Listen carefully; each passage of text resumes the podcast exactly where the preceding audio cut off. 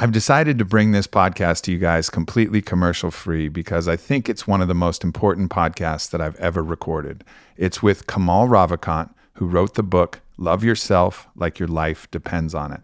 I've rarely ever met a person who's poured more of his own blood and sweat and effort and intensity into a project that he knows is going to benefit the world as much as Kamal did with this book. And this podcast was just a beautiful opportunity to share his work, work that's deeply impacted my own life in ways that will continue to impact my life for the existence of Aubrey in this material plane. Because self love is the foundation of pretty much everything. It's the harbor from all of the emotional storms that we might face, and it's the moorings that keeps us intact. So definitely check out this podcast. It has a ton of functional and actionable processes for actually turning self love from an abstract idea into an actual pragmatic practice that you can do every single day. So please enjoy this podcast with Kamal Ravikant.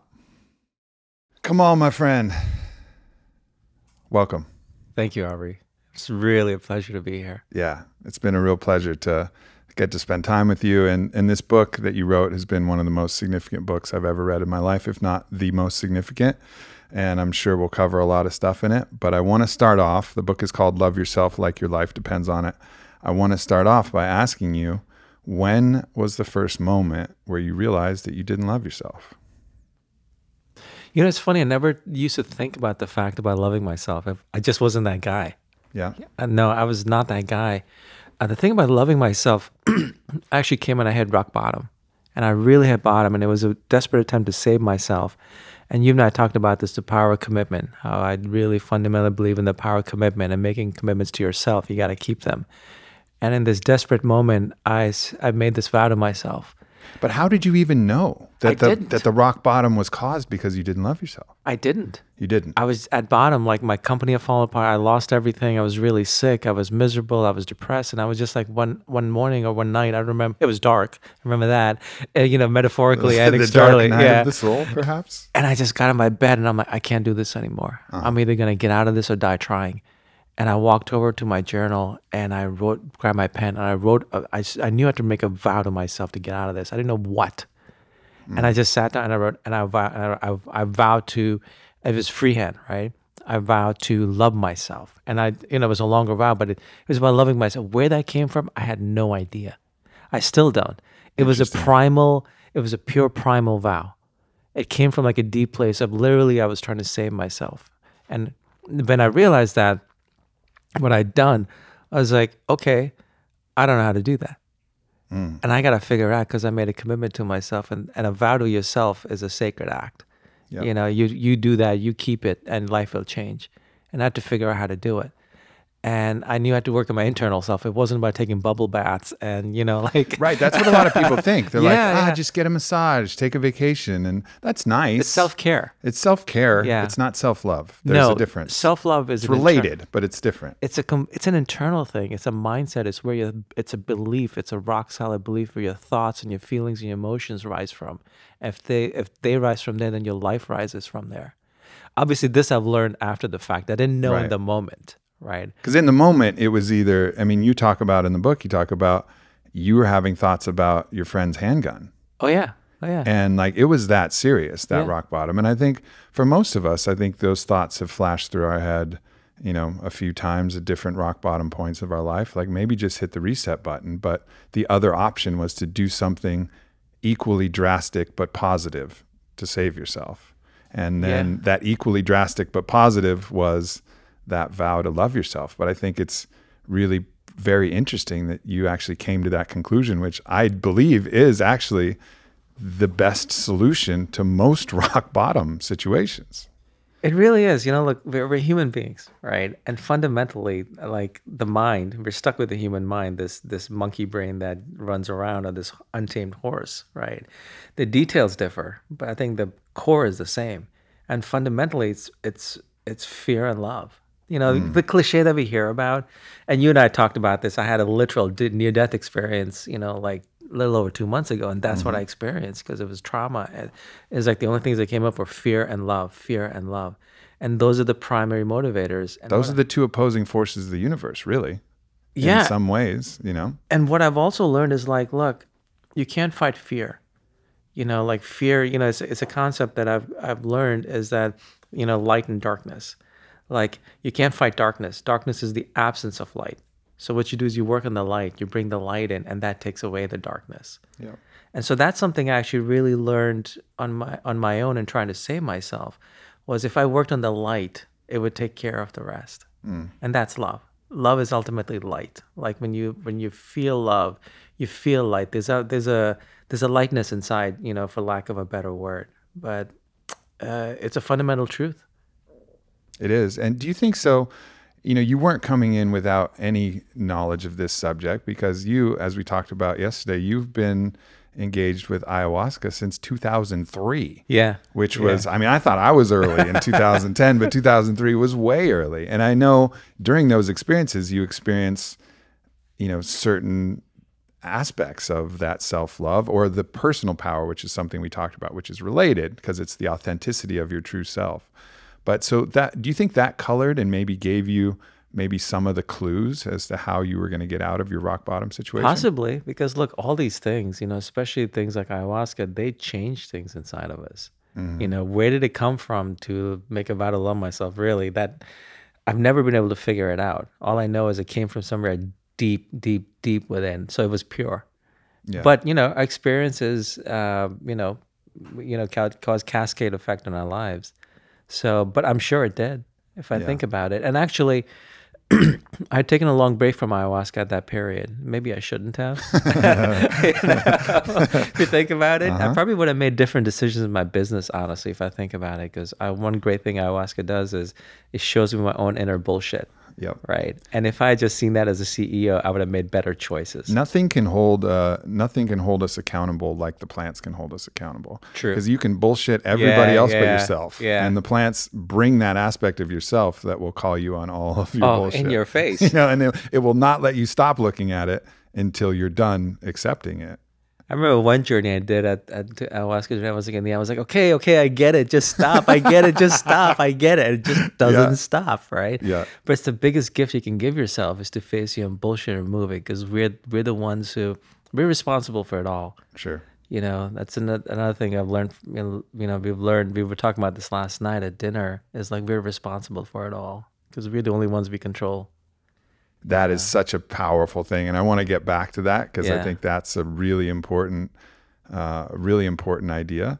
Uh, but I just want to stick with the thread of okay, so you make the vow, and this is something that you actually talk about as like one of the first steps in the process. And I think first, though, before you even make the vow, I think we got to get to the point of identifying the problem because for me, I can look at myself and people would ask me because I'm in this in this field where people are talking about self love and and the different you know utilization of that and how much you love yourself and people would ask me and I'm like, yeah, I love myself, I'm good, but I wasn't.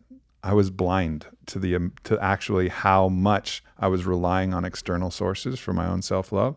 Even with all the work I've done, even with all the plant medicines, I was still kind of blind to that. And so I, I think I guess the first place I'd like to go is to help people kind of recognize and realize whether they may or may not have an issue with self love in the first place. Like the reason some people listening might be like, yeah, I love myself. Like I did. I, that was me, all confident, overconfident. Like, yeah, I love myself, whatever. It's just all this external stuff that's the problem. It's not me. I mean, I'm good, but like if all this other stuff was fixed, mm-hmm. then my life would be fucking totally great, mm-hmm. you know. But really, it, it was all it was all me. So, do you have advice for somebody to kind of track and and realize whether they could use more self love? Well, first, who of us couldn't? Who? That's true. I mean, we're human beings, right? Um, who of us couldn't? And look, one thing is like some people confuse with narcissism. Loving yourself is not narcissism. Like I've met a few narcissists in my life, and they're actually the opposite of loving themselves. Yeah. you can tell. It's you almost know. a response to lack of lack of Yeah. self-love because it's the need to have other attention affection appreciation it's it's actually on the far scale of the conditional love paradigm where they have to show something in order to receive love from some other source whether that's some aspect of their mind or some aspect of the collective controlling others. and so controlling others I've it's, noticed it's the opposite of Yeah. actually the abundance of self-love which comes in that very soft and humble authentic way. It's, you know, it's a state of being. yeah. And and you arise from there.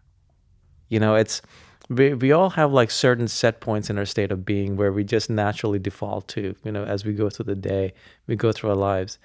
And so it's not about being selfish. It's not about being narcissistic. It's not about um you know what it is is a state of being where your choices and your thoughts and your feelings arise from that's what i've discovered for, my, for myself. Mm-hmm. The more i work on it the more i do it the more i notice i just make better choices.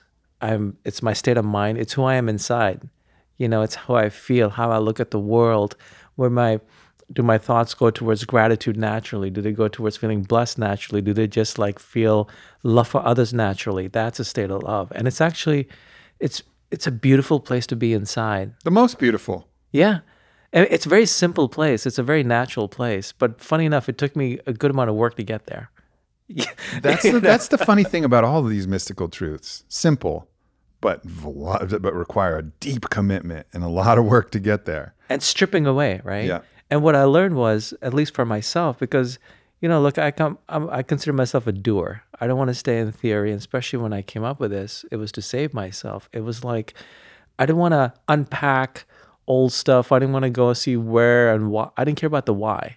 Mm. I just wanted to care about what fixes this. Yeah, and so instead of asking why don't I love myself, just say, yeah, fuck that. Let's just I'm going to love myself. Yeah, literally. You decide and you go in. You commit and you do it. You commit and you do the work. yeah, That's literally the secret of life, anyway. You commit, you do the work. yeah. You know, and especially with the inner stuff, you commit, you do the work. Like this amazing gym you have here, which I'm in love with. Like I'm gonna move here just to go work out here, right? I kid you not. I hope you do. Oh my god! And but if you want to be in shape, you don't you don't go like work out like once a week or once a month or whatever. You commit, you do the work. Mm-hmm. You know, you want to be healthy, you eat healthy, you commit, you do the work, you do it consistently. Your mind, your inner self, which is the ultimate thing, which is what we got, which everything rises from. To make that better, you commit, you do the work. But no one teaches us that. No one taught me that. Right? We weren't taught this in school or college. And, you know, my upbringing was quite the opposite of it. Yeah. You know, and so it was a matter of you do it for yourself. And the great thing is, um, the hu- the human mind, the inside is so malleable. It's such a beautiful thing that we've been this gift of whoever this this being is inside is such a beautiful gift that you can craft this being to who you want it to be, to who you want to be. And it's really easy actually. It's very simple. There's no like long, complicated programs or like rituals or whatever, just very simple things you have to do inside. And you start to shift. And then when you start to shift, life starts to shift. Yeah. That's just a fundamental truth I've learned. Yeah, yeah, that's absolutely that's absolutely the case. So let's talk about this then. So you you started with that vow, and then you were you had to figure out, all right, now how do I do this? How do I do this in the most simple, effective way possible? That's that I can replicate. And you came up with a formula, and I think that's why I say, you know, I've read a lot of great books on love, uh, Don Miguel Ruiz, Mastery of Love, and a variety of different things that really talk about the importance of loving yourself but nobody really has a pragmatic, practical manual about, okay, it's the most important thing, and here's how you do it. And that was the thing that you tasked yourself with. Was like, okay, how do you do this? Start with a vow, right? That was step one. Commitment. Commitment. Commitment to self. And then from there, where do you go? You know, honestly, I felt like at that time, I remember I was like, I was in my apartment and um, I felt like a crazy man, man. I was just trying everything in my head because I was like, okay, I can't do this from the outside because I feel miserable on the inside. So I, you know, I was like, okay, I feel miserable on the inside. What's going to make that better? What's going to shift that? And I was trying all sorts of crazy things. I was like, and I stumbled upon what is the simplest thing? And I remember I was quite sick at the time. What is the simplest thing I can do? Which is, I'm just going to start telling myself this. and see what happens there. So I just started repeating it to myself. I love myself. I love myself. And I just started doing it. And almost because I had nothing else to do, nothing else while I was trying to figure out. And I noticed it started to shift my thoughts. What it, first of all, what it did was it stopped the other thoughts. Yeah. You know, your mind focuses on one thing at a time. It's a horse. You guide it to where you want it to go. Yeah. And I noticed after a few days, something in me started to shift a bit. Like it was actually started to run on its own a little. And then I I tricked it. I added feeling to it. Where I just like, and look, we can make ourselves feel anything we want. And that was the game changer. Mm. I started adding feel. I just used to breathe in deep and feel it inside because why not? I had nothing to lose, you know? That's something that's so telling yourself, and I think you do a really good job in the book. You talk about the taking the breaths, where in every inhale you say, I love myself, right? And I think a really valuable part of the book that you say is maybe when you first start telling yourself that, you don't really believe it and it's really hard to feel it. And I think that takes some of the pressure Yeah. off. Just like, doesn't matter. Just say it. For now, just say it. It's going to get really powerful when you can add the feeling to it. But maybe you're not able to right off the bat. Maybe you just need to start taking a few of those first layers off, you know, by just, or, or, or you know, patterning that first part of the groove is really the mm-hmm. metaphor you use. The first few scratches by just saying the words. And then from there, then you can try to add the feeling with it, which will really start to deepen the groove. Yeah, it's a step by step thing, and I realize that because if you do it too fast, your mind um, it'll it'll fight back. These all these old patterns and like the old demons will come up. So the best thing is do it just step by step. You deepen the groove, you feel it, then you add feel. You know, you feel that oh something's shifting, then you add the next, then you and it's very gentle. Yeah. You know, and it's all you're doing is, you know, the mind's all over the place all during the day anyway. You're just like shifting it, training it to go a certain way.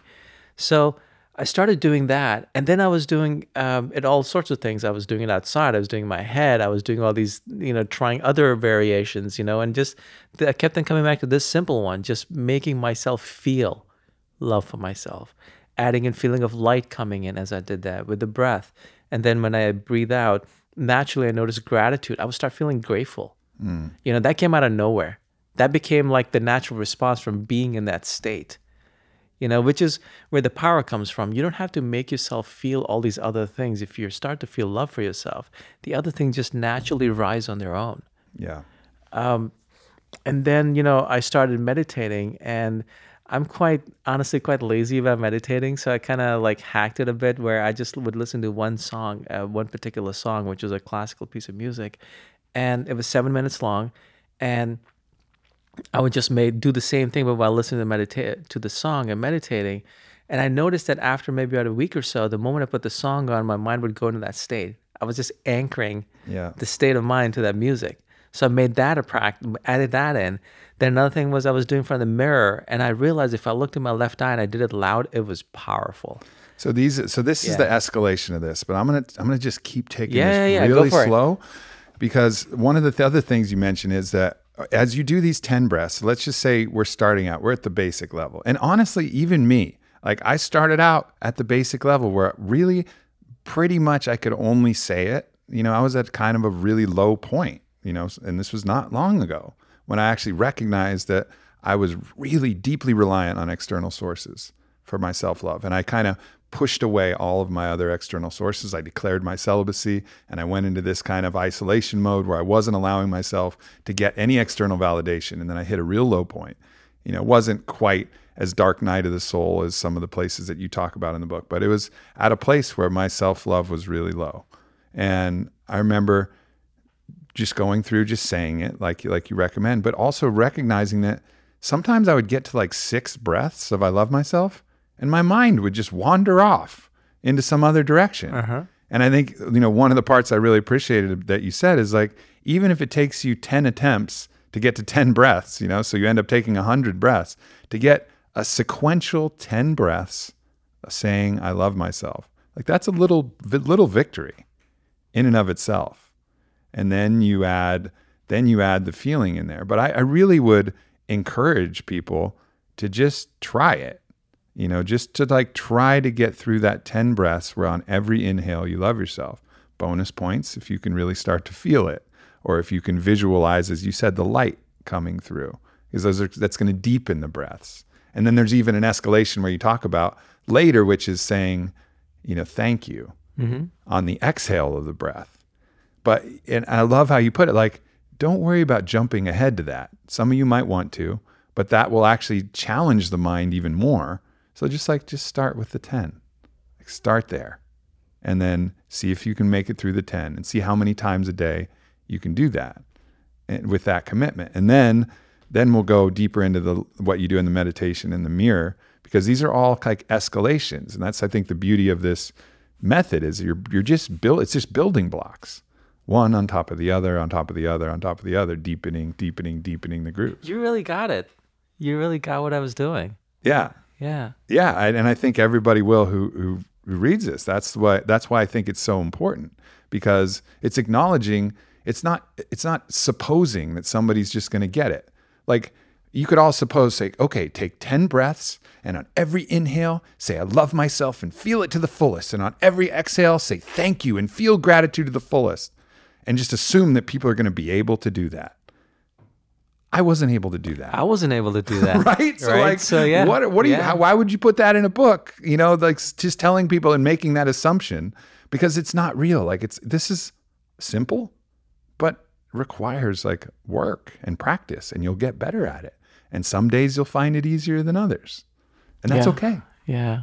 You know, the mind is strong. You know, the training of the mind, the old old the old self is strong and it'll kick in. And it's just doing the work, getting up mm-hmm. and doing the work, and doing the work.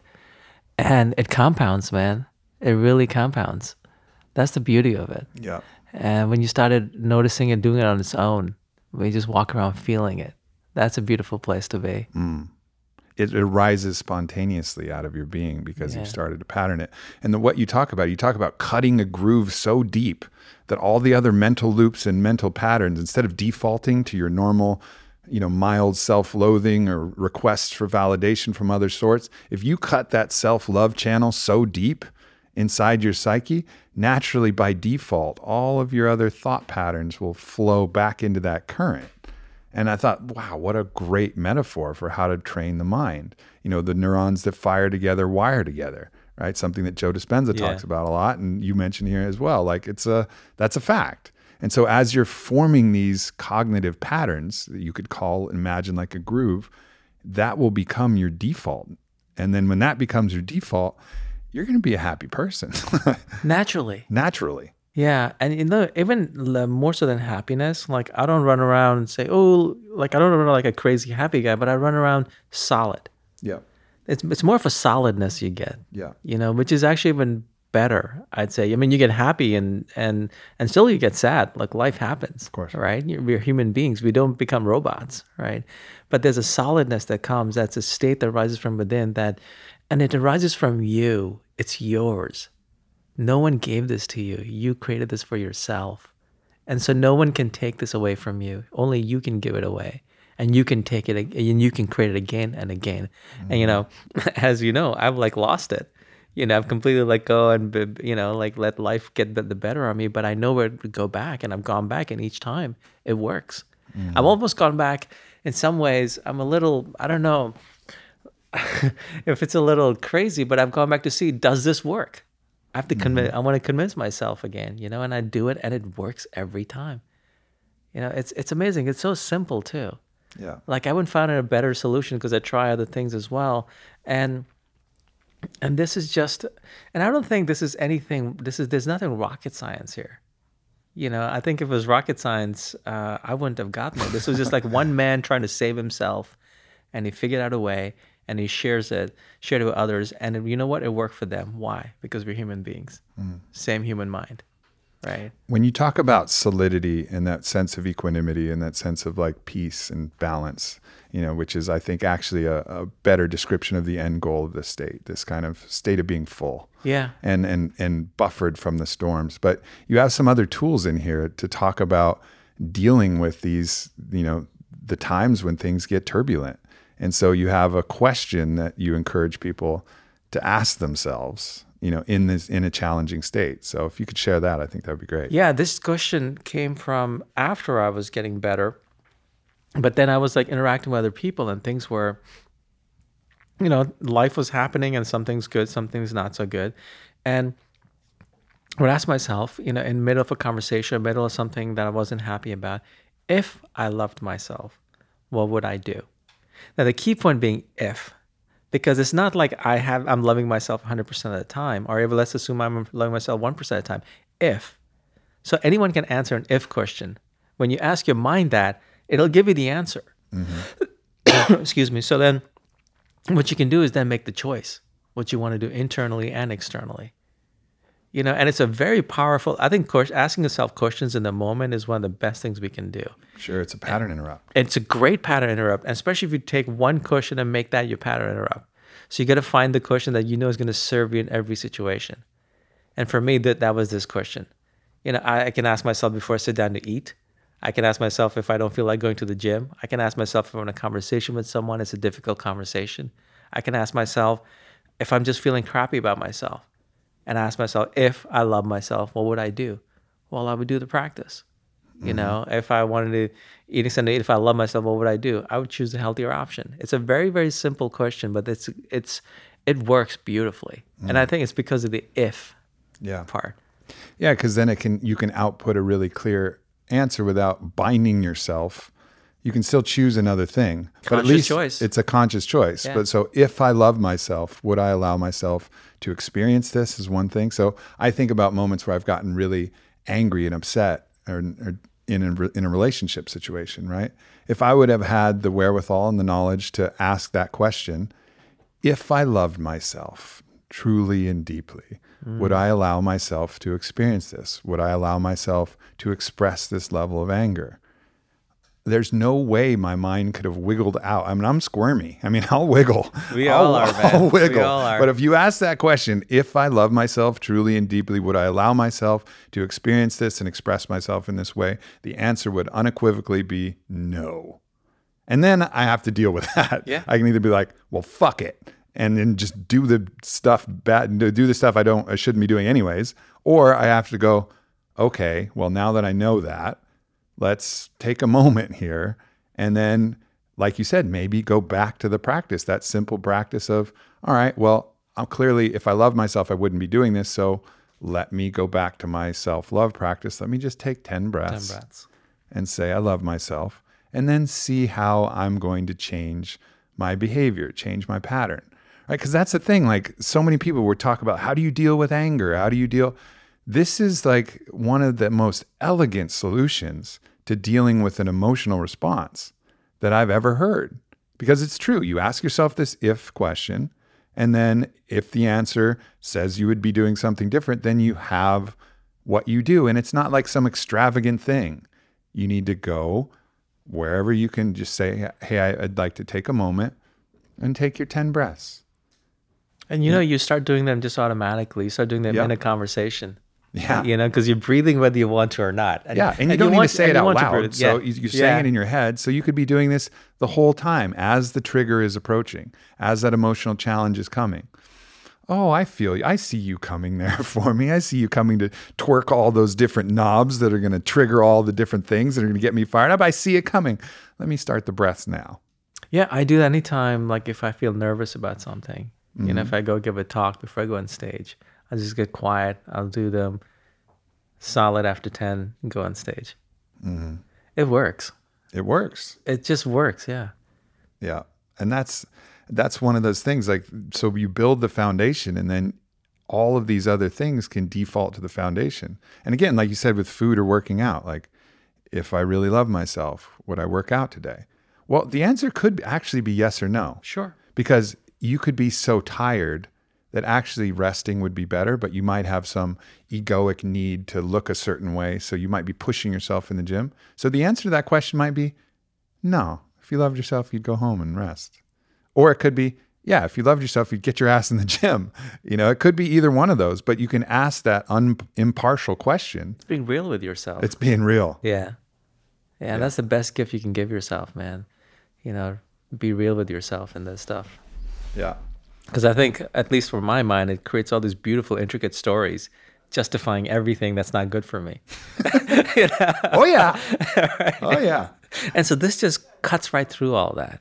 Yeah. You know, that's what it does. And that's what we talked about. That's what plant medicine does. Just cuts right through all of it in your face and you just got to deal with it. Yeah. So let's talk a little bit more about. I think we covered the ten breaths. Let's talk a little bit more about the um, the mirror practice and the meditation practice, and specifically. So you're saying for the meditation practice, you pick a seven minute song, and you don't particularly link it to the breaths. It's more about the feeling. They're just trying to really feel that love for yourself. Is that the goal of the meditation? Well, the song just that I pick happened to be seven minutes long. You know, it could be however long you want, right? It's just it's just a focused short amount of time, and you're anchoring the state you're creating inside to that music. So when you put the music on, bam! After a while, you go to that state. It's very simple, you know. So because a lot of people with meditation, your mind's running around, you're trying to figure out what to do. Well, this actually gets you where you need to go very fast. And then all you're doing is basically doing what we did with the mental loop. You're breathing in love, you're breathing out gratitude, you're breathing in light, you're breathing out gratitude. That's it. To a to this state, uh, to the song, eyes closed, just feeling it, feeling it, feeling it, layering it in, layering it in. And this is one I've noticed. You may not feel like the big effects right away, but this one has has an effect on your life. That's the only way I can say it. If you were to ask me if there was one thing I would do consistently, it would be this. Mm. There's something about that focused short time and layering it in, layering it in, layering it in that just adds up over time. yeah. Yeah. And I came up with it because I didn't have the patience for meditation. Mm-hmm. I didn't want to sit around for two hours and just like watch my watch my breath. I get you know like I get I go nuts. So I I was like, well, let me try to this piece of music that I liked. And I just noticed it worked, so I stayed with it. In fact, uh, I still do it. You know, it's uh, I could do it on a flight. I could do it anywhere. You just put on your headphones and you put on that piece of music, and boom, off you go. Yeah, I took a little time to find my song, and I've got it now. I, there's actually two that are kind of still in the running. I haven't fully decided which one yet, but I've been starting to practice it, and it's it's powerful. But again, your mind will try and wander and go away from it, but it's just that discipline of, you know, I think it's another thing that I recently was at that workshop with Dispenza, so I got a lot of his words in my head at the moment. But he says, any time in meditation, you're going to come up against yourself. Mm. And when you come up against yourself, the quality of your life and the quality of your practice is what you do when you come up against yourself. It's not the fact that you come up against yourself because you're going to.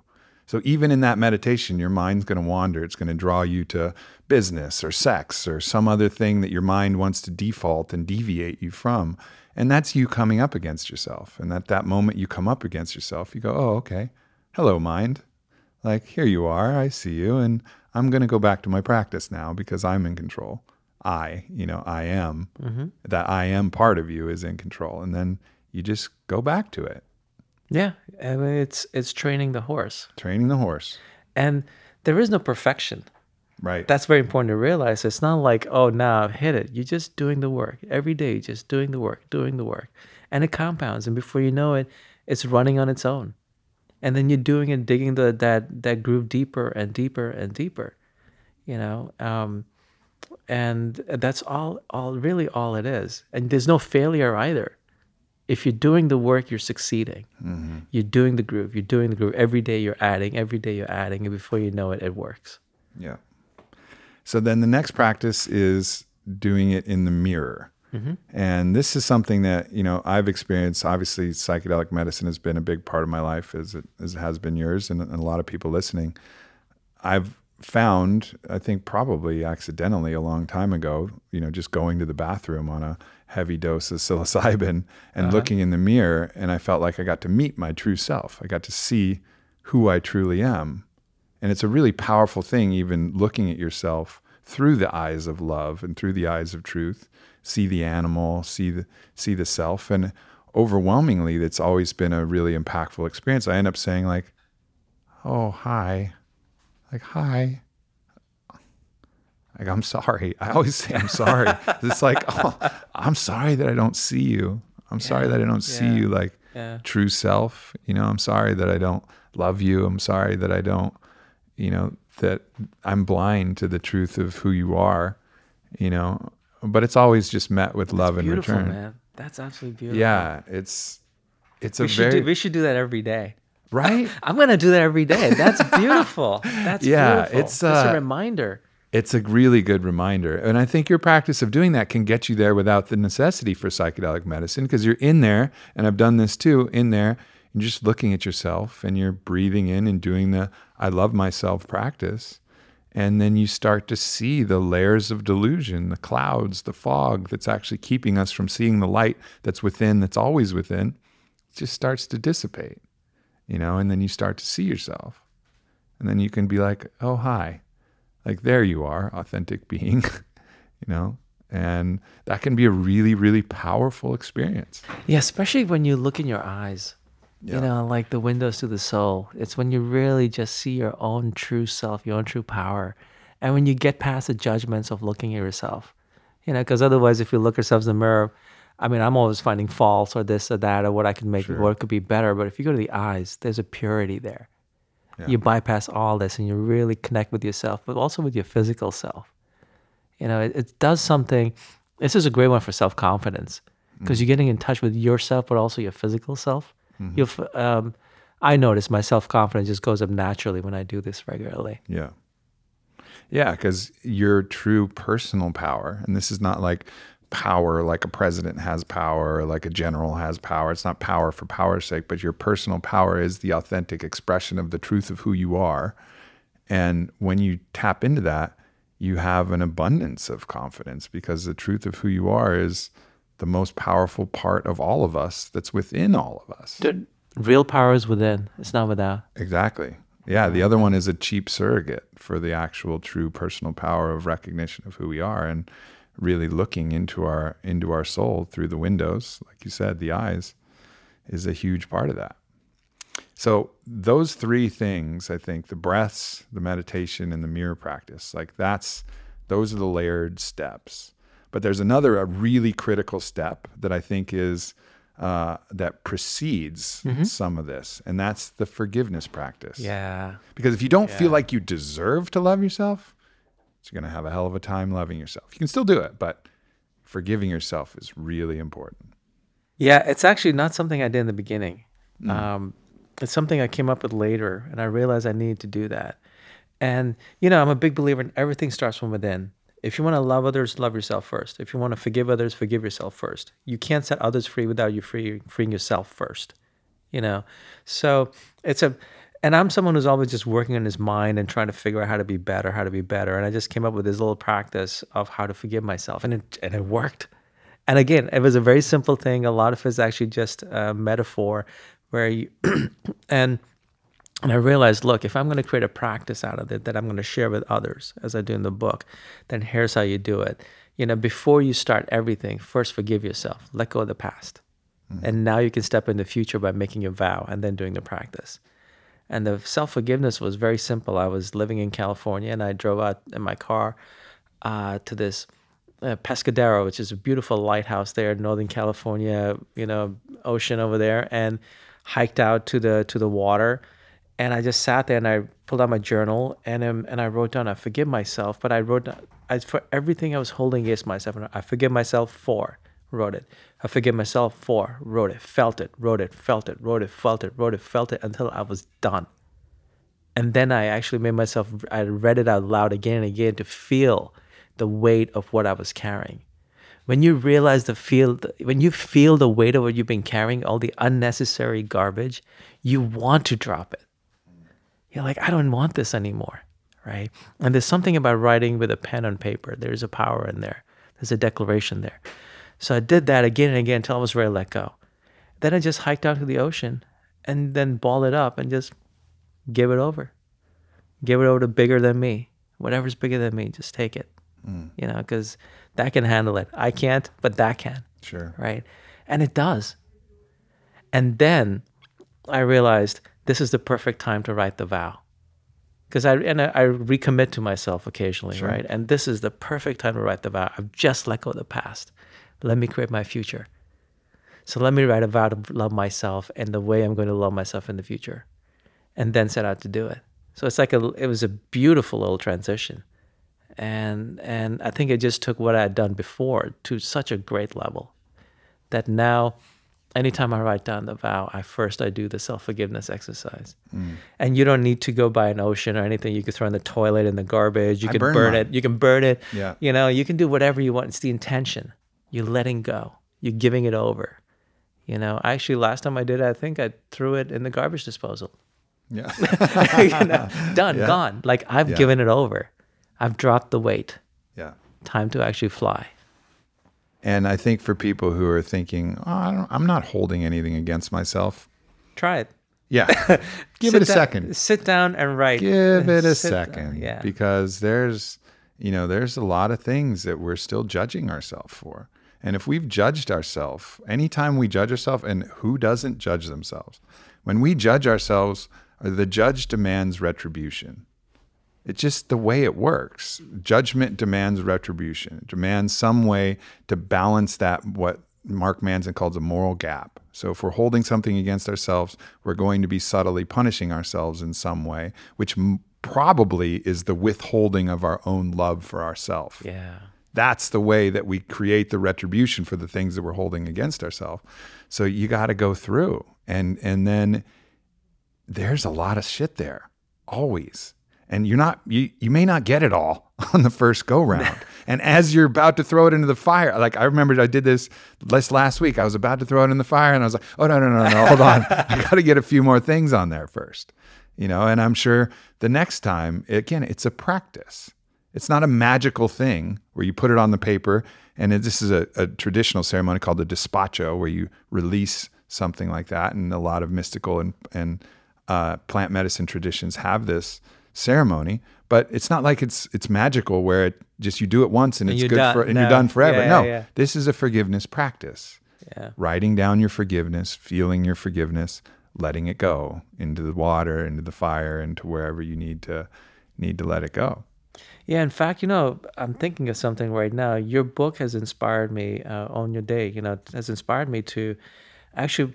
I do this more like um, on a monthly basis, but almost uh, like to to take that month and then almost to add to it a daily basis of daily recommitments that I've started doing. That's actually for me personally is taking it to a higher level.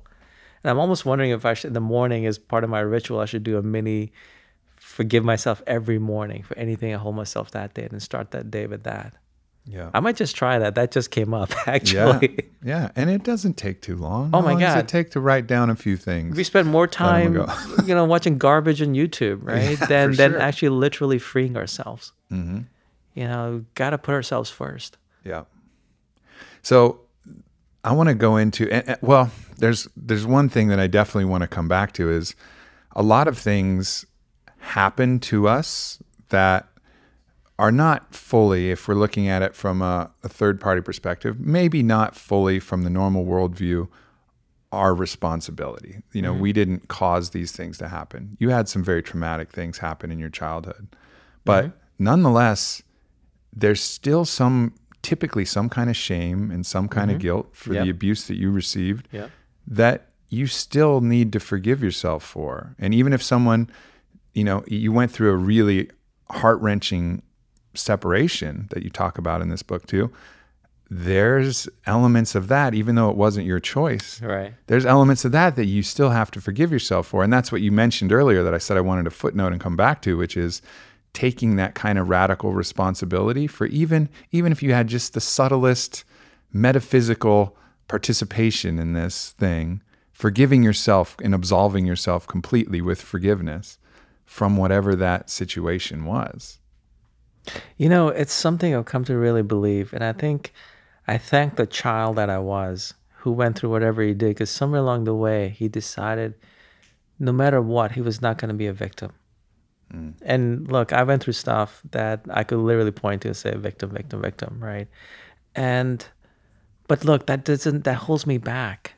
But if I decide I want to be the hero, like what do I do? I take whatever is there and I own it and I let go.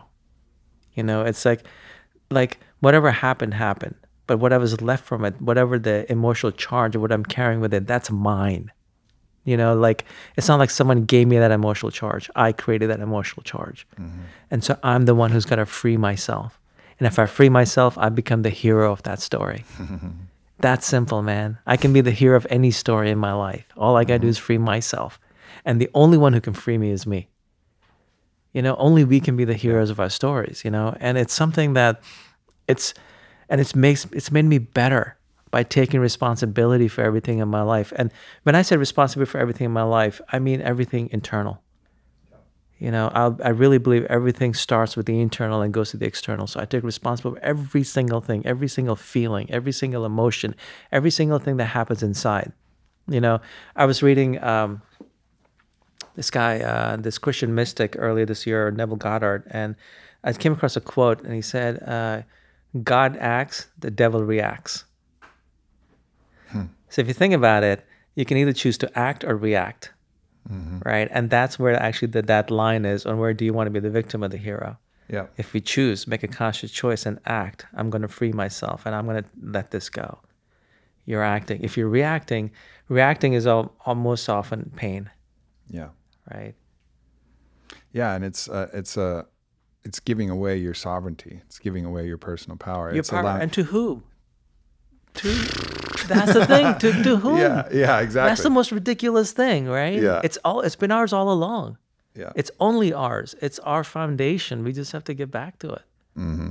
Yeah, it's it's, and I think you mentioned this in the book as well. It's shifting your orientation from things are happening to me to realizing that you're happening to things by your own choices yeah. of your own attitude. As like Viktor Frankl says, the last of the human freedoms is our ability to choose our attitude towards any given situation. Like it's you taking back control. He was in fucking Auschwitz. Oh my God, yeah. You know, like yeah. if he's in Auschwitz and he's taking control of his attitude, he's happening to Auschwitz as much as Auschwitz is happening to him. And that's what saved him. That's what saved that him. That attitude. Mm-hmm. Yeah.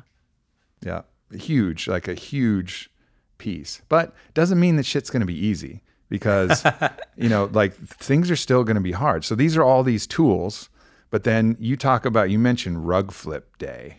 yeah, rug flip day. Rug flip day, and I really, I really identify. I mean, I really felt you on this because I've had periods of deep heartbreak. I went into some of my own last night over dinner, but rug flip day. Talk to us about rug flip day. And this was so you'd already established some of your self love practice, and you know you were kind of thinking, ah, maybe I'm doing pretty good. But then rug flip day happened, and it was like a second dark night of the soul. It really was. And in all honesty, looking back, and I talk about here, I wasn't loving myself. I'd gotten lazy. Mm. And that's one of the biggest, that might be the biggest lesson here is like once you start doing something, any work, any internal work, don't coast. Coast is when we just all humans, we get we get comfortable, we get lazy. You know, it's just a natural thing. If you're if you have plenty in the environment, you're not going to go out and hunt every day. You know, you just get fat and lazy, right? And the mind gets fat and lazy, and I got fat and lazy, and I just kind of like internally, and I just kind of like took it for granted. And I stopped doing everything, and the guy who wrote and talked about it is the one who wasn't doing it. And look what happened. you know, like, I am a human being, and I am gonna fall apart like like a human being. And we all have our things that get to us. And I was with someone I loved more than anything. And out of, out of the blue, boom, rug flip. I come back from a tip and she, she said, Welcome. You took an overnight flight. Tell the story like a poet. Oh, you took God, an overnight. you took an overnight flight because you missed her so dearly, and you wanted to see her and surprise her in the early morning. And you go back in, your heart's full of love, and you're ready to embrace the one that you truly loved, your sweetheart. And she says, "I don't want to be with you anymore." And other and other things that went along with it. And I felt like, uh, you know, the rug I was standing. You know, if you're standing on a rug, someone just takes it, goes, Foop, yep. and you're just flipping in the air because you have no control, and you're just like, oh my god, I'm gonna hit that ground, I'm gonna shatter. That was rug flip day, and that showed me very quickly with my emotions and then my thoughts and where I went dude, you're not loving yourself. You're quite the you're you've you've you've you've, you've gone way from it. Mm. And um, what it also gave me was I had to save myself all over again. And I had to go at this and do this again. And I felt so much shame and guilt and stupidity because, like, the things that were coming up, the way I was feeling, the way I was reacting, you know, God acts, the devil reacts. I was reacting. I was in full reacting mode, pain, sh- this, that, emotion, rather than saying, hey, you know, like, rather than just being a man and say, look, this is who I am. If you don't, if you want to be this great, if you don't want to be this, that's your choice. Mm-hmm. you know, but like, this is who I am to you. I'm taking a stand for you, right? But the rest, that's up to you. You know, that's what I would have done, but I didn't because I wasn't loving myself Sure. and I fell apart. You know, I literally just came apart the scenes. This was a deep, deep, and still is. I still feel that. It's a deep love. And, you know, I think often we don't talk in society the level of love men can feel. You know, we don't talk about this. It's deep, man. We'll give our lives for someone. Yeah. That's a real love. That's a level of love that men have, you know. And um, and I fell apart, and I had to be, go back, kind of quite ashamed to my own self practice, which I've written about, talked about, and which is actually literally save people's life and do it from this from realize I had to do it from scratch because I've really fallen hard. And again, it was like, will this work? Every time I ask myself, will this work? There's a part of me is like, maybe it won't work this time. you know, like I'm always like a little scared. Like maybe last time, last five times were a fluke. Maybe yeah, maybe I got lucky. You know, maybe Yeah. I just gone too far. And you know what? It worked. Yeah.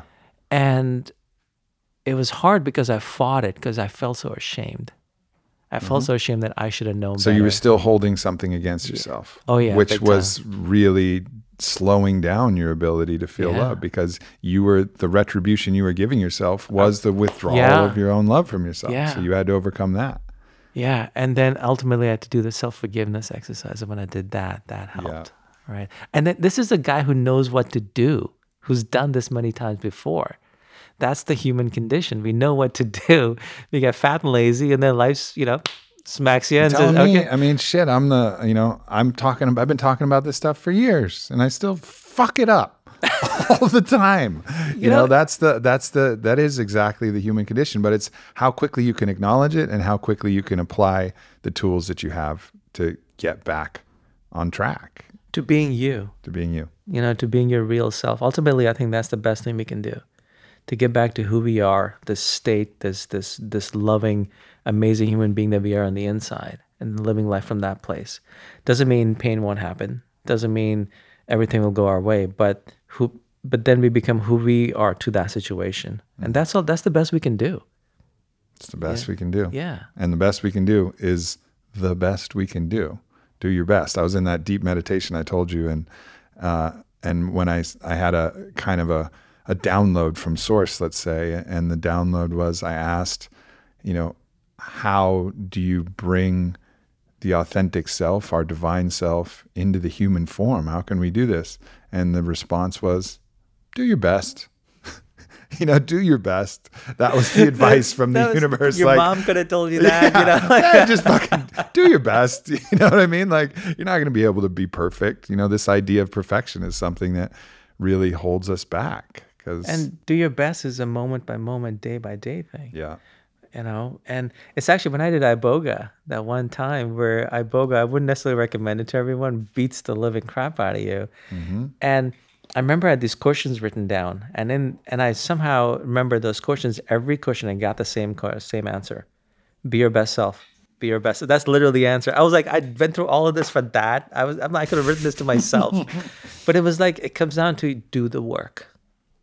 You know, there's no like go here, make a left, make a right, make, you know, just do the work every day. Get up, do the work, be your best, be your best, be your best. And every day you'll fall short in some, some things you will do well. and forgive those. The faster you forgive those, the deeper you forgive those, the faster you'll move forward. And, you know, if you're forgiving yourself, you know, what's funny is well, I found that forgiveness for others almost becomes irrelevant when you forgive yourself. Mm-hmm. It's just you naturally let it go, whatever you were holding against them. You just naturally do it. Yeah. Yeah, you love yourself, you forgive yourself, then all any kind of thing that you would need to forgive someone for, which is some emotional feeling, Yeah. that that thing is gone.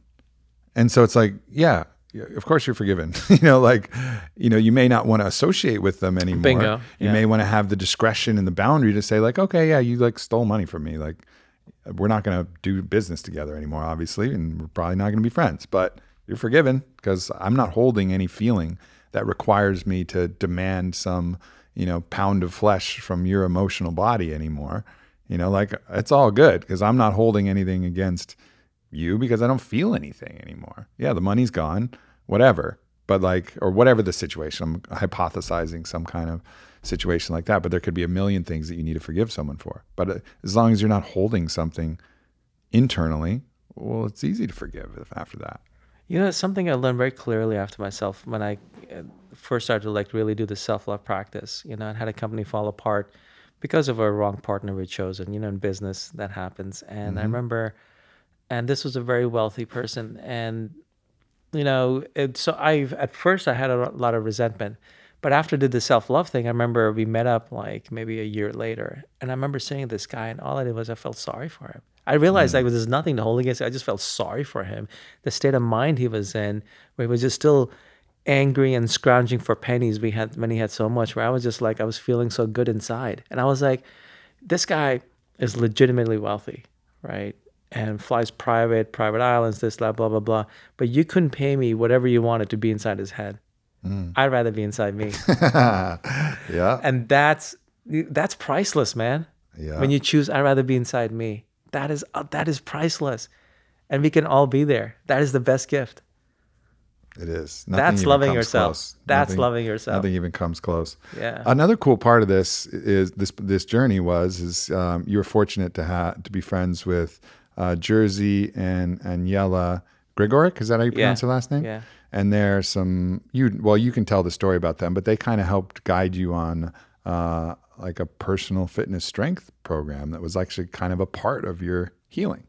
Yeah, you know, I'm a huge believer in fitness, right? I, I love working out. It's the it's the it's the uh you know, like when you go to the I think Henry Rollins talks about how the weight is the pure like when you go to the gym, weight is the purest thing because 45 pounds will always be 45 pounds. Mm. You're the one who changes relative to it right? It's fixed. Yeah. So one of the very few things that's yeah, fixed in so the universe. You, so if you get weaker, the 45 pounds will will get heavier. You know, it'll yeah. stay stable, and you're the one who changes according to it. Oh, that's great. And they are uh, they're these wonderful Polish immigrants from Poland who's who fled with the solidarity movements. You know, their friends were killed, and um, you know they train Olympic they train athletes. They're you know um, former Olympic athletes and they taught me about power and working out you know and you know one of the things i've also learned when you're going through a hard time is don't just focus on the mind go for the body as well because mm-hmm. we are animals mm-hmm. we are physical animals there's something about pushing the body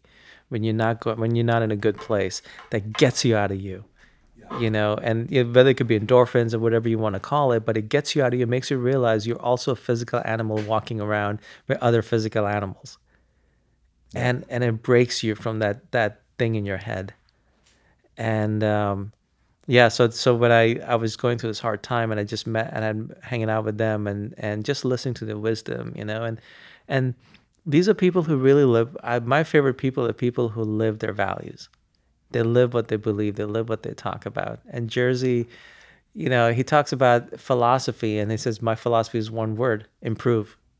That's it. And when you meet the man, you realize that's it. He mm-hmm. really lives it. And he says, If you want to see someone's philosophy, look at their life. That's their philosophy, not what they talk about. Look at their life because we're all living our philosophy. Mm. So that's actually a good way to figure out what your philosophy is. If you um, look at how your life is, and if you don't like it, you got to change your philosophy because you got to change your life. Yeah. Yeah. Because all of your, even if it's, you think you have a philosophy, but you don't have the commitment to stick to your philosophy, well, then not being committed is part of your philosophy, obviously. And you have to reconcile that part of your philosophy. You know what I mean? Like, like whatever it is, like you have to recognize you are living your philosophy. So you could be like, ah, oh, philosophically, I'm this, but okay, then what parts of your philosophy are allowing you to not live that you know because that is your philosophy too. It's either a lack of commitment a lack of dedication a fear you know like my philosophy is I, I should do a cold plunge every day. Well are you? You know and if not what is it? You know is it are you not able to push yourself past the resistance it says ooh it's cold. You know if your philosophy is i want to be eh, physically fit is it that part of you that's like i'm lazy Uh, is it your philosophy to just give in to those voices? Is that your philosophy or is it not your philosophy? Well, your actions will show you. yeah. You know? It's a good it's a very good way to be real with yourself. Look at yeah. your life and that'll tell you what your philosophy is. And then then as you change, you can either change your life or you can change your philosophy and either way. It's the same. That. Yeah. It's the same. And he had you actually lifting. He was like, lift heavy stuff, man.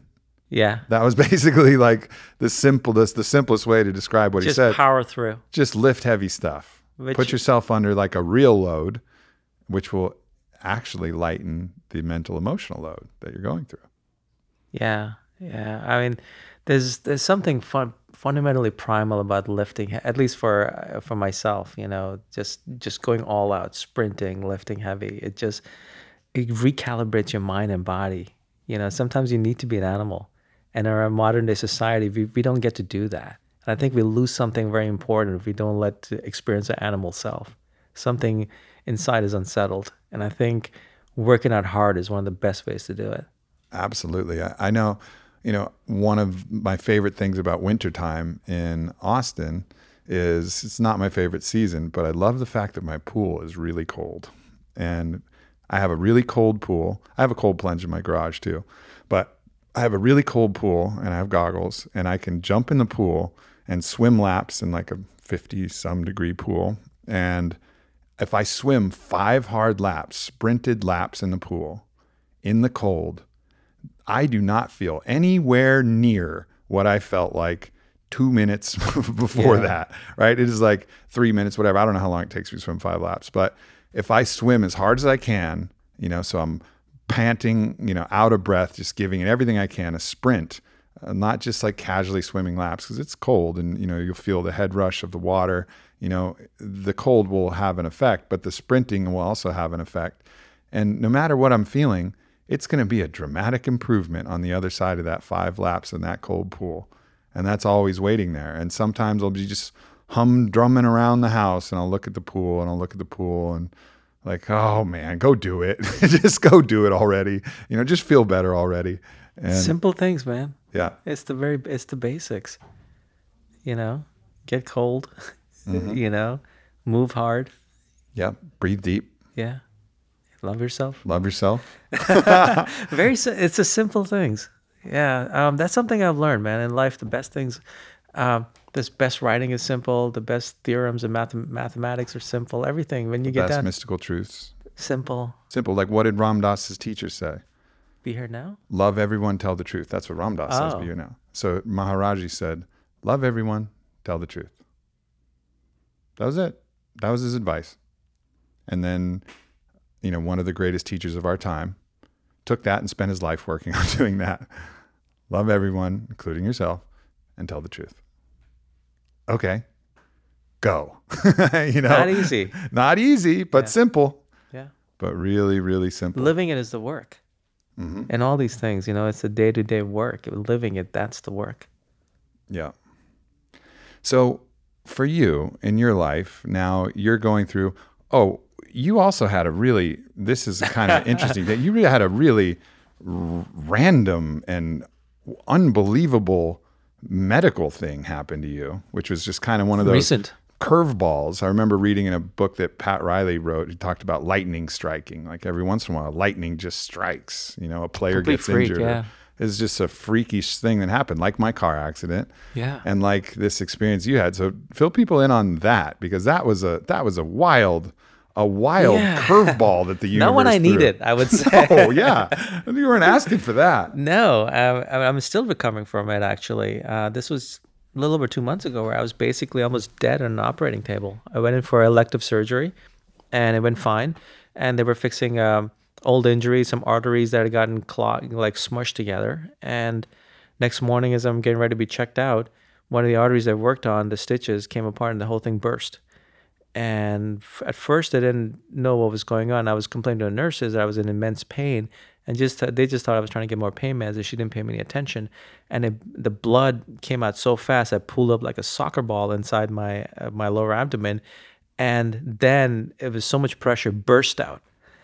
So I want people to understand this, and I want because when I heard this story yesterday dinner, I was like burst out. So it like it like burst through the sutures from the old accident, and you're like, no, no, that's not what happened. No, it's like an oil well. Like It the pressure burst- built up so much it bursts out of flesh It burst through your skin. through through the through the fascia, through the skin, and started spraying everyone. Then I got their attention.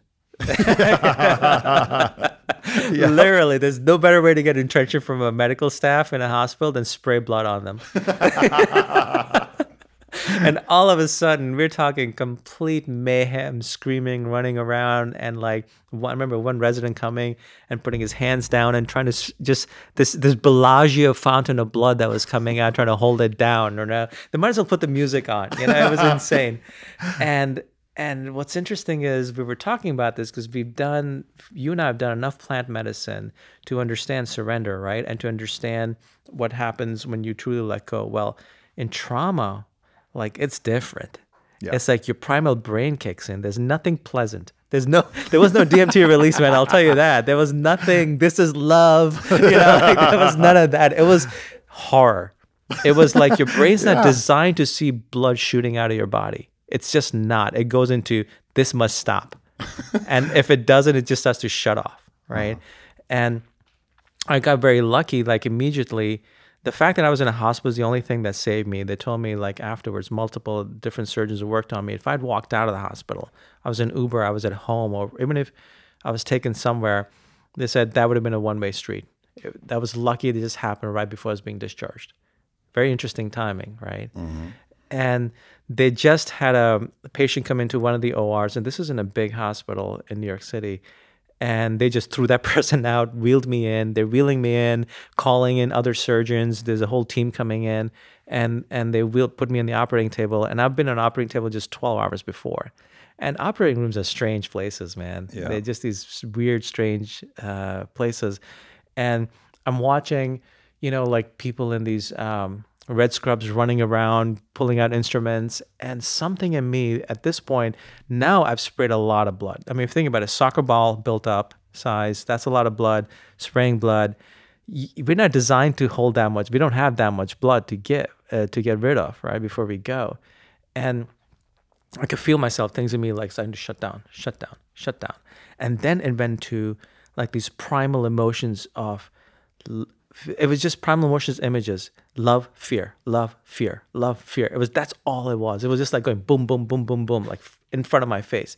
You know the woman i love fear not being her not being there. Fear love this that and just like and i remember the um the anesthesiologist, anesthesiologist came and she's tried to talk to me because i think i was kind of like moving around. I was holding on to things. You're kind of like an animal kind of mode just sure. like survival.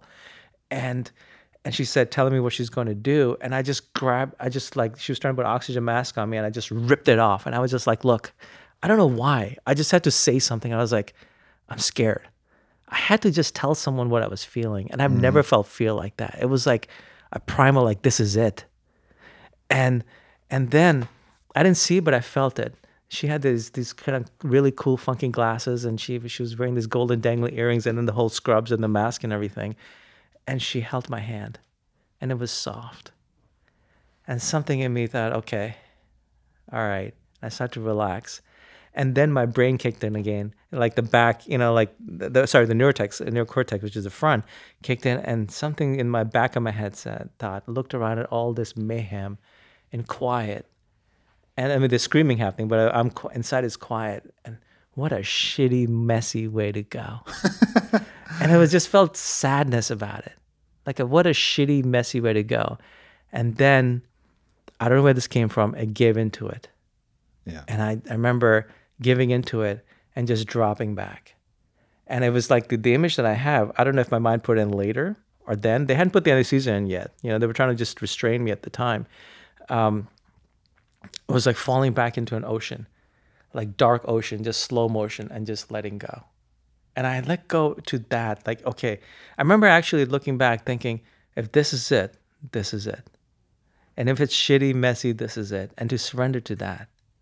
It was like the ultimate surrender, you know, that but it wasn't thinking, it was just doing.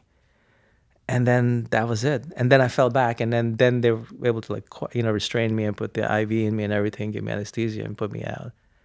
And boy, it was that messy. Yeah for sure. Wouldn't recommend it. No, not not an ideal situation. It reminds me something. Right now, I was having a conversation here uh, with my good friend and ally Eric, who's sitting over there, and we were talking about the nature of God and the nature of the divine source. Whatever God has a lot of words, you know, a lot of associations with the word, but I'm comfortable using the word God.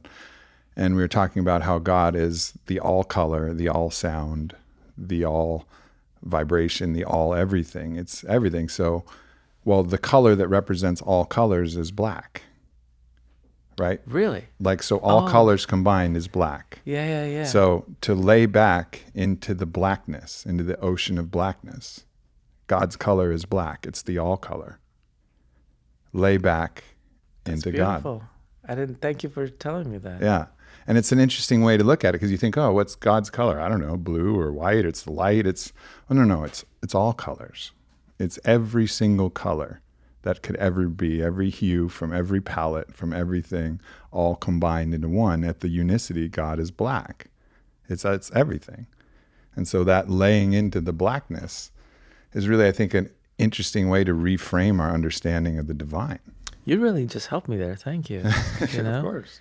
I've actually been thinking uh, because obviously I'm still healing and recovering from that experience, and I'll tell you, man, like, you know, I sound like a broken record sometimes to people, but like this love yourself stuff, it really works because when I came to, now I'd been through severe trauma, right, and I had to heal from that. I gone for I was supposed to be in the hospital for a day, and I was getting out early because I was doing so well, and now I was in there for a while. Fortunately, they fixed what broke because uh, you know I, one thing I also remember telling the surgeon is don't make me have gone through this for nothing. like fix what I mm-hmm. came in for. Mm-hmm. like Yeah. Right. Yeah. so, but then I was in the hospital, like in very, very helpless, vulnerable place, unable to move, in insane amounts of pain. Right, just level up narcotics, which are off the charts, but still insane amount of pain. And I, my mind could have gone to why, could have gone to the victim mode, you know, like. And I remember there were moments it would start to, and I would just go to the practice, because I was like through this, I'm like I'm gonna, I'm not gonna let it layer, layer, um, like victim into me. I'm gonna mm. come. I'm gonna come out of this the hero of this. You know, I'm gonna come out of this better than I was before. And how am I gonna do that? I'm gonna start with the foundation. So I was doing that damn self love practice through the narcotics, through the all the all the pain, lying in the hospital, unable to walk, and then like, being able to walk, and then getting out of the hospital. All that I was doing this, and it worked, man. It really, really helped. Where I was actually half the time I'm lying in the hospital bed feeling grateful naturally that was arising. Why? Because I was doing this. Mm. When really, if I hadn't, honestly, I don't think I would have been feeling grateful. Yeah. You know? Yeah, it's it's these great tests actually reveal what's at the deepest layers to a certain degree. I remember, you know, in when I got in my car accident, I knew immediately. Like like there was one of the very interesting things is, is I get in victim mode all the time. Like I'll get in victim mode over some trivial thing that happens in business or some trivial thing that happens in relationship. Like, "Oh, why, why, why?" but this thing where I just mm-hmm. blacked out in the middle of a car ride and crashed into a guardrail, a guardrail malfunction. I split my face open, woke up in the hospital, and just completely covered in blood. I remember there was not a single moment where I didn't believe that it happened for me. I didn't know why yet. I was like, and I remember saying that to to Whitney who was there and to everybody in my family who came is like, hey, I I know this happened for me. I just don't know why yet, but I know it. And I I felt just I felt Beautiful. that confidence from that very moment like I'll figure it out. Yeah. But I don't know Yeah. why. I don't, just don't know why, but I I know it happened for me. And and I stuck and I was able to keep that through the whole healing journey of the process. Actually, it got harder. It got harder like when I was mostly healed. And then then the victim mode would come in a little bit stronger when like because I still can't feel certain parts of my face. I still like can't, you know, there's things that are permanent damaged, permanent nerve damage. And they did a great job repairing a lot of the superficial stuff. But I'd be like, oh man, like I can't, I'm never going to feel my front teeth again. It's always going to be weird biting an apple or, you know, chewing something is a different experience now because my teeth are dead. My front teeth are dead. So there's no feeling. And it's like I'm wearing dentures and those things. But teeth are going to stay in because it didn't pull them out or anything, but they're dead. There's no sensation there. So it would be little moments like that where I'd be like, oh man, like why'd that have to happen? Blah, blah, blah. But that came way later. In the trauma of the thing, it was like absolute confidence. This happened for me. But then the little nagging stuff where I didn't have that force of resistance to really force me to the deepest truths, then my mind would wander into the victim mode. But it's interesting, like in those times where you're really tested, that's where you really get to know yourself. Yeah, that is the truth. That is Yeah. the truth. And I know, you know, my having dealt, done the self love practice on and off for the years definitely contributed to that. The work you've done contributed to the state. It's when you're tested, man. hmm You know, you show, you see what you're made of. Yeah.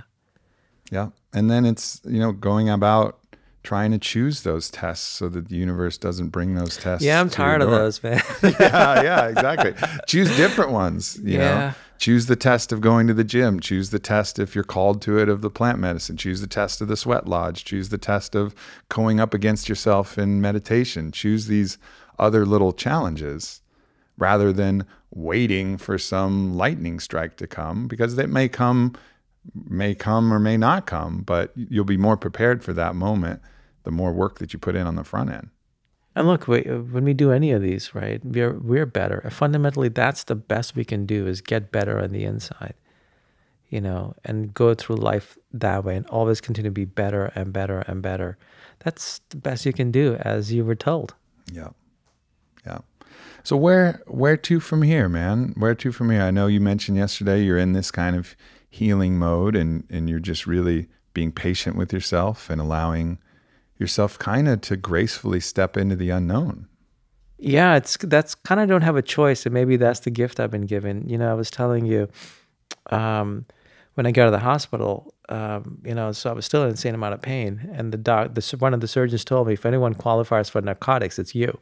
You know, like you have two multiple surgeries, one of them where they literally have to go and slash me open, you know, to just get at and and save me, and um, I was on narcotics for a week, and I just I went off I went off from cold because I was I got the I was proof I had the proofs for the book, and I had to go through you know, and I'm obsessive about writing. Like every comma matters, every word matters. If it's the word doesn't is not important if I remove it, and I had to go through them, and I couldn't go through it with narcotics. At least give it what it needed. So like I had something bigger than me, mm-hmm. something that was more important than me. So like I just went off them, and I was in I was sitting there sweating in pain and going over proofs word by word, right? And I and I'm getting better, and most of the pain is gone. It's still there, but you know, it gets better and better. And my thing is, this book, like I survived. I you know, I'd, I've written something special. I've shared something special that matters, and I almost left the planet without seeing it out. And now been given the gift of being here to see it out. So I, I owe it to that. I owe it. This book is bigger than me. So uh, that's that's my thing right now is just like as I'm healing, I'm being patient with myself, you know, letting myself just recover and have a lot of recovery time. But it's like when I can get out and share this book and share this book and share this book. That's it for now. And that's what every hero needs, really. You know, that thing that's greater than themselves. And and we talked about that as well. Like, really, in every movie, in every epic epic tale, having that thing that you care about and love that's greater than your own selfish needs is an essential part of being the hero of your own story. And it's like, oh, I'm not going to give up. I'm not going to die. I'm not going to quit. I'm not going to do this. Yes, for myself, but also because there's something much greater than myself that I'm serving. Yeah, it's it's a gift, man. Yeah, that's it.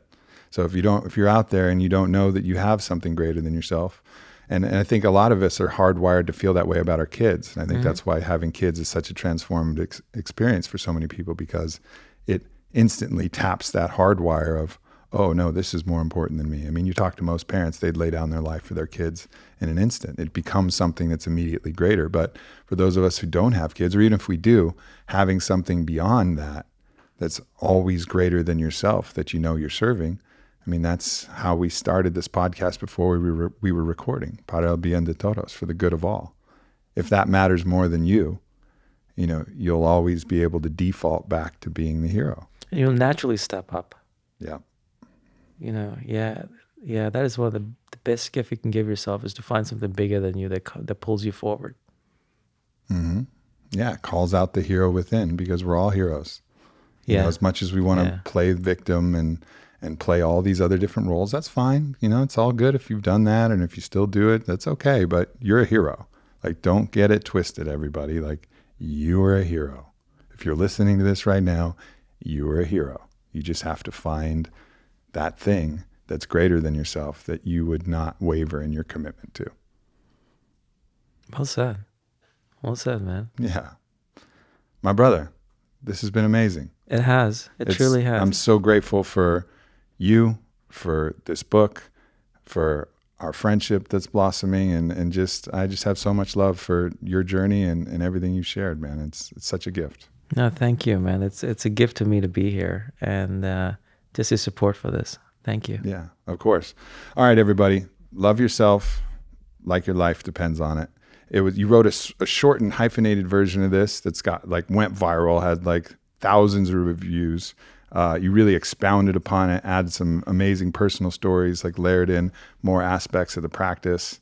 A three part book um, that'll be coming out the week that this podcast releases. So get it everywhere. Buy it from your bookstores. Buy it from the buy it from Amazon. Buy it from everywhere. Did you do the audio version of this book? I did. I did. Cool. I uh, actually did it last month. I was standing. I did it standing up. I like to stand. I don't like to sit. And I was in a significant amount of pain, but it was another thing, man. It was just like I had to get the words out. yeah. you know and it's it's funny you go through these experiences and you you learn what you're made of and that also sometimes is the gift of these experiences you know and uh yeah it's a beautiful book and it's a special book so whoever's listening and gets it you know i hope it serves you Yeah. And do the 10 breaths, everybody. You listen to this podcast, just do the 10 breaths a day. Whoever Yeah. you are, however much you think you love yourself, at least do that. You know, do the other stuff too. you know, but at least at least start there. Well, thank you, brother. Anything else you want to uh, you want to point to or highlight or no i'm just grateful to be here thank yeah, you likewise. Grateful to have you. All right. So much love, everybody. Thank you so much.